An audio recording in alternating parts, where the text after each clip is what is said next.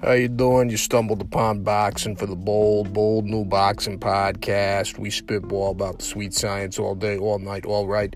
How sweet it is. Listen, I think Rigo is gonna beat Ceja on Sunday night, and he's gonna do it punishingly in spectacular fashion. I know the knock on him has always been that he's boring but I feel like he knows now, especially after that debacle against Loma, it is now or never.